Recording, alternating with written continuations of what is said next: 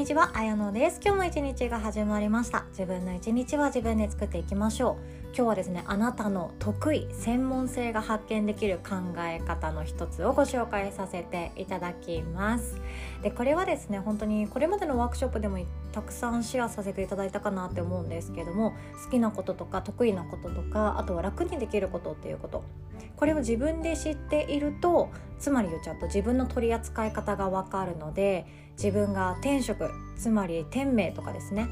私これやってて幸せだっていう仕事に出会いやすくもなっていきますし副業とか何か新しいチャレンジビジネスを始めようとした時にも早く形になりやすいっていうことがありますので知っておくと気づいておくといいんじゃないかなって思っております。とその前に一点お知らせをさせてください。12月はですねいろんなワークショップをご用意させていただいております新しく追加されたワークショップです。12月27日火曜日の朝10時スタート。冬休みなんですけども子どもの成長を喜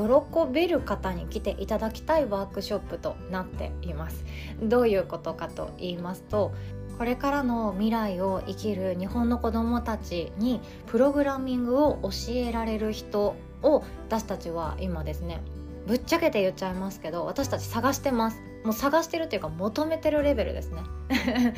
私たちはですね教えられる先生っていうよりかはドリームサポーターっていう子どもたちの未来の選択肢を増やすその応援者になる方を求めていますなのでプログラミングの知識とかなくて全然よくってまあパソコンか iPad どっちか持っていた方がもうすぐ始められるよねっていう状態なんですよね。もちろん今回はプログラミングってこんな簡単なんだよ。面白いでしょ。楽しいゲームでしょっていうのをプログラミングの先生のゆうか先生がこんな感じですっていうのを教えてもらえるので実際に隣にお子さんがいらっしゃる方はお子さんにやってもらってもいいです。それを見ているだけでも全然いいです。うちの娘はですね去年年中さんの時に初めて参加したんですけどすっごい喜んでました。アナと雪の女王のアナとエルサが出てくるゲームがあったんですよ。それをみんなでやってみようっていうことをやったんですよ。漢字も読めない。ひらがなも怪しい。保育園なので。ひらがなも怪しい算数とかまあ無理ですっていう状態でも何これめっちゃ面白いんだけどみたいな感じでキュンキュンさせながらやっていたんですよね。実は女の子の方がプログラミングって重要って言われてるんですよ。男子と女子ってやっぱり脳とか考え方とか、まあ、精神年齢はどうか分かんないですけど違いますよね。どっちも育てられてる方だったらよくわかると思うんですけど女の子ってその色彩感覚とかあとは空想するっていうこと発想する想像する頭の中でこんな風になったらいいのになっていうメルヘンなこととかの想像力ってすごく長けてる子が多いっていうふうにも言われているんですよね。男の子にももちろんそういうことがいるのも知っています。でもっともっとそこで高めていくと面白いものが作り出せていくはずなんですよ。なので私は女の子娘女の子なんですけどもプログラミングは今一緒にやっているんですね。でゆか先生のもとで今占いができるプログラミングのゲームとかを作ったりもさせていただいてます。それをまたシェアさせてください。そんな感じで全然敷居が高くないですしプログラミングを子供に教えるっていう時も幼稚園児に教えるとか小学校低学年に教える時ってその教える側の人に必要なものっていうのは小学生レベルの国語と算数で OK です。難しい言葉とかできれば使わないでほしいですしあの一番大事なのってあできたねって一緒に喜べたりエラーそのできないことに対して「うんうんそうだよねそうだよね大丈夫だよ」って寄り添える心の方が私は大事だと思っているんですよ。なので大卒のお母さんだけが来てほしいとか全然なくって むしろお家にいて隙間時間がまあ12時間ぐらいありますよっていう方に参加していただけたら私たちもですねたくさん伝えたいことがありますので是非ともお気軽にご参加いただけたらなって思っております。詳細はこの音声の概要欄の URL リンクからワークショップ一覧というところに載っています。12月の27日が厳しいんですっていう方はですね他にも開催日が決定しておりまして来年の1月22日と2月8日この2つの日はもう開催決定してますので来年にしようかな。でももちろん OK です。ぜひともご参加いただけたらとっても嬉しいのでお待ちしております。ということで本題に行きたいと思います。あなたが得意なことがまた発掘される発見される気づくことができる考え方です。で答えを言ってしまうと呼吸をするようにやっていることは何ですか？っていうことです。緊張してないってことですね。呼吸をするようにやっていること。まあ呼吸ってどういうことかっていうと当たり前にやってますよね。無意識ですよね。今日も今から吸うよ。今から吐くよ。ってわざわざ考えながらやってないですよね。片手間にやってますよね。スマホいじりながら意識もせずに呼吸してますよね。このくらいのレベルのものが一番得意なはずなんですよ。当たり前にできてること。なんですけどもこの当たり前にやりすぎて無意識でやりすぎていて私たちは気づかないことがとっても多いです。誰かに言われて気づくとか誰かが困難にやっている姿を見てあ私楽にできてたんだって気づいたりある時例えば急に風邪をひいたとか急に声が出なくなったとか急に足の怪我をしてしまったとかいろんなある事件が起こってからあ私ってこれまで当たり前にできていたのすごいことなんだっていうふうに気づいていけることが多いんじゃないかなって思うんですよね。つまり緊張せずに当たり前に呼吸のようにできていることこれこそがあなたの得意分野になっていくと思っていますでこれなんでこんな思いになったかっていうと実は私あの昨日親知らず抜いたんですよ。また全然関係ない話ですね。で今はですね喋りながら口全然開いてないんですよね。なので今日ちょっと滑舌悪いなとかいつもより声のトーン低いなって思ってらっしゃる方がいらっしゃったらあすごいなその方って思うくらいでもう全然口開かなくって今あの喋れてるのが本当に嬉しいなってぐらいなんですよね。親知らずもう全部抜きました？私最後の1本だけなぜかなんか大事に大事にしているかのように取っておいてしまったんですよ。さっさと抜いてればよかったのになんか歯医者さんにも別になんか痛くないんだったらいいですよとか虫歯になってないから大丈夫ですよとかいろんなその甘い誘惑をそっちがやっぱいいじゃないですか。痛い思いしたくないし1回抜いたら23日はなんか思い通りにいかない毎日が待ってるので嫌だなって思ってたので今じゃない今じゃないって先延ばしにした結果昨日抜いたんですよ。辛かったです。2時間かかったのかな私の親知らず。結構な時間かかっちゃってほんとどうでもいい話でごめんなさい。私の親知らずはですねまっすぐ生えてなかったそうで直角に曲がってたそうなんですね根っこの辺りが。なのでもうあれやこれや削ったり麻酔を追加で3本打ったりしながらなんかもう先生が「うんうーん」とか「根が深いな」とかうわーとか言いながら抜いてくださったんですよ。で私はですねすんなり抜けることを想像してたんですよね。すんなり抜けることを想像してたんですけどゴリゴリみたいなあの骨が擦れる音？わかりますかね？骨がグリゴリガリみたいな感じの音がもうなんか頭とか耳とかがすっごい近いからなおさら顎の骨ってよくわかるじゃないですか？あの辺りの骨の音って。でそれずっと聞こえてて久々に体が硬直したんですよ。緊張しちゃってもうなんかずっと肩に力が入って首にも力が入ってなんかもうすんごい痛みが来たら怖いからなんか一応目の上にガーゼ薄いガーゼかけてくれてたんですけどまぶた閉じるっていうことができなかったんですよね。いや目は開けとこうみたいな。光入れとこうみたいな。意識をちょっと散乱させとこうみたいな感じでもうすっごい必死だったんですよ。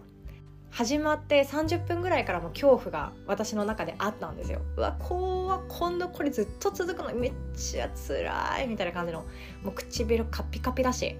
パキっていきそうだしみたいな時にいやそうだそうだ何か意識集中する対象を変えていかなきゃなーって思ってその今痛みが来たらどうしよう。親知らずちゃんと抜けなかったらどうしようこれあと何時間も続いたらどうしよう怖い怖いって思ってることから何かずらそうずらそう他のこと考えようって気持ちが湧いてきたんですね。でその時にふと自分の中で思いついたことっていうのが今日のことです。あ普段私ってこんなに緊張してなかったなっていうこと体を緊張させるっていうのが本当に久々だったのでなんかもうこんな体がこわばるっていうことって普段からなかったなっていうことに気づいたんですよ。まあ、会社にも行ってないですしね。誰かに見られながら仕事するっていうこともないですしね。でも昔はですね私すっごい要注意人物になっていたのでもうポンコツだしミスばっかりだし何回見返しても誤字脱字がひどいし忘れ物のオンパレードだしみたいな感じで要注意人物だったのでいろんな人が私のことを監視しながら仕事をしてたんですよね。その時確かに私緊張してたなっていうことを思い出したんですよ。で緊張してる時ってなんか自分が思うようにできないしパフォーマンスも低いしなんか自分がその電話でお客さんと喋っている時その商談相手の人と喋っている時のその口調も多分隣で全部聞かれてんだなその日本語違うよみたいな感じでちょっとなんか後からフィードバックしたそうだなあの先輩みたいな感じで私周りの目ばっかりを気にして緊張しながら仕事してたなっていうことを思い出したんですよね。でそこからですよあ確かに最近私緊張するってことなかったな。親知らず抜いてる時ってすっごい心臓の鼓動がドクドクドクドクしてたんですよ。で肩もキーンってこわばってて手汗もすごくってこれなんだっけなんだっけって思ったらピアノの発表会思い出したんですね。ピアノの発表会もあの普段緊張しない人なんですけど大人になって娘と出た時にめっちゃ緊張したんですよね。あれだみたいな。あこの時と一緒だって。やるっきゃないしもうここまで来たら前に進むしかないやりきるしかないけどどうしようもない不安がずっと心の中にあってあどうしたらいいか分かんないっていう時となんか似てるなって思ったんですよ。でこういう思いをですね親知らずでゴリゴリされながら頭の中で考えてたんですよね。でその次に浮かび描いたのが私って確かにこうやって音声配信とかもそうだし Zoom とかを使って何でしょうねいろんな方々を招き入れて講座をするセミナーをするワークショップをするっていう時もう緊張してないなっていう自分にも気づいたんですよね。むしろ楽しいに変わってたな。でも初めは緊張してたよ。なこわばってたよな。どうしようどうしようってドキドキしてたよなっていうことも思い出したんですよね。これって私の中で当たり前にできていることに変わっていったんだっていうことに気づかされました。でこれが何かっていうとそうあなたの中にも呼吸をするように当たり前にできていることって必ずあるはずなんですよね。この前もですね本当に素敵な方々のズームセッションに参加させていただけてめちゃくちゃ私の心が喜ぶようなひとときがあったんですよね。その時に来られてた方はですね人と人とをつなぐっていうことに長けてる方なんですよね。あこの人とこの人をつないだらうまくいくなとかこの企画にこの人呼んだらうまくいくなっていうのが頭の中でシュンシュンシュンってつながっていくからそれをあとは自分が声かけたりして形にするだけなんだよねっていう人をつなぐ天才の方がいらっしゃるんですね。でもこの姿を見て私も本当前々から尊敬してる方なんですけどいや本当すごいですよね。それってなかなか他の人はできないですよって言っていた時にいやなんかこれがすごいかどうか分かんなくって私はこれくらいしかできなくって私の中では呼吸をするようにやっちゃうことだから特別に思ったことないんだよね。っていうことをおっしゃってたんですよ。私からしたらすっごいことしてるなって思うんですよね。プロジェクトをめちゃくちゃすごい勢いで進んでいくっていうのはこの誰がいるかによるじゃないですか。それを頭の中でやってそして今度違和感もなく声をかけて合わせてくれてっていうことミックスしてくれるっていうことって私は普通の人はできないって思ってたんですよね。でもそれはその人にとって自分が当たり前にできてしまうから特別自分のその価値っていうものを評価することではなくっていやもうこれはできちゃうんだよねっていう考え方なんですよね。きっとあなたの中にも何かしらの当たり前にできちゃう呼吸をするようにできちゃうことがあるはずなんですよ。逆を言うと緊張しないでできることあるんじゃないかなって思うんですよね。私は親知らず抜く時めっちゃ緊張しました。痛みに弱い人間だから。痛いのが怖くってなんか麻酔打ってくれてるのは知ってるけど急にあのキーンっていう激痛が来たらどうしようみたいなあれに備えてずっとそわそわそわそわしてたんですよね。この先起こるかもしれない不安に対してビクビクビクビク怯えています。それは緊張しています。だけれども私と同じ状況だったとしてもまあなるようになるよその道のプロにも全部委ねちゃおうよっていう人もいらっしゃるんですよ。これってすごいですよね得意なことですよね。ちょっと先の痛みとかちょっと先の恐怖不安っていうものの取り扱い方に長けている方得意ってことですよね。で人によってはですね他人の目を気にするっていうことこれがプロってる方もいらっしゃるんですよ。他人の目って気にしすぎるとすっごく辛くなるんですけどこれはですね他人の目って実は使った方がいいんですよね。うまくいくんですよ。でこの他人の目の使い方が上手な方っていうのもいらっしゃいます。正しく言うと他人の目と頭の目と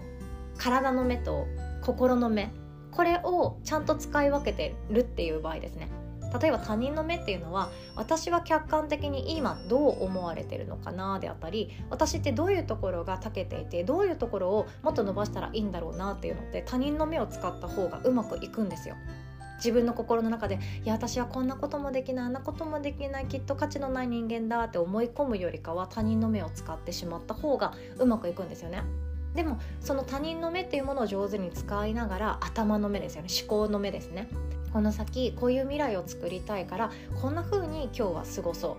これ頭使ってます。で心心の目っていうのも大事です。私は今こういう風に感じている。私は今こういう感情が湧き出ている。っていうジャッジをせずに見る目っていうこと。これを使い分けできてる方もいらっしゃるんですよ。みんなすごいんですよ。みんな特技って持っているんですよ。好きなことがないから好きな仕事に私は一生出会えません。とかじゃなくって得意なことがないから副業も何したらいいか分かりません。では全然なくって必ず持ってるんですよ。ただそれに気づいていないだけです。得意なことが見つからないのであれば緊張せずにできること。これも探してみてはいかがでしょうか。そしてそれがきっと呼吸のように無意識にできていることなのであればそれがあなたの最高の強みになっていくんじゃないかなと思っております。ということで今日はこんなお話でございました。そう強みのお話から最後に1個だけまたお知らせをさせてください。1月2日の朝10時スタート新年のサンカルパ今年も開催いたします。私がですねもうピンピンコロリするまでに毎年毎年1月2日はこの新年のサンカルパっていう1年を自分でしっかりと作り込んでいく想像力を使った瞑想法があるんですよね。これを自分がその死ぬまでやりたいなって思っています。今年と去年もやったんですけども来年からちょっとそれやっていこうかなっていう方是非ともお待ちしております。一緒に年重ねていきましょう。で毎年毎年必ず私は開催するってもう決断してますので1年に1回お会いできるっていうことでも全然いいです。そんな感じのなんだろう私の生きがいにしようかなって思っているんですよね。自分が60歳とか80歳とかになっていくとまた違うような感じなのかなと思うんですよ。この1月2日は Zoom っていうアプリでオンラインで開催する予定なんですけどもしかしたらね10年後2030年ぐらいは1月2日はここのメタバースで待ってますとか言ってるかもしれないんですよね。形だけめちゃくちゃイケイケで若い姉ちゃんだけど声私みたいな。そんなそんな感じの新年会になるかもしれないです。詳細はですねこの音声の概要欄の URL リンクからワークショップ一覧というところにも載っておりますのでぜひともチェックしてください。ご参加無料でございます。どこかに初詣行ってますとかお家で何かやってますっていう方もですね耳だけ参加とかでも全然 OK です。で今回の中身はですねサンカルパそしてライフワークっていうその生きがいですね。それを見つけるワークを一緒にしていこうと思っておりますのでご興味ある方ぜひともチェックしてください。ということで今日は聞きづらかったっていう方は本当に申し訳ないです。私全然口が今開いてなくって笑ったらめっちゃズキズキするので今日はここまでとさせていただきますとか言いつつ結構喋りましたね。ではお互い素敵な一日を作っていきましょう。最後までお聴きくださり本当にありがとうございます。おしまい。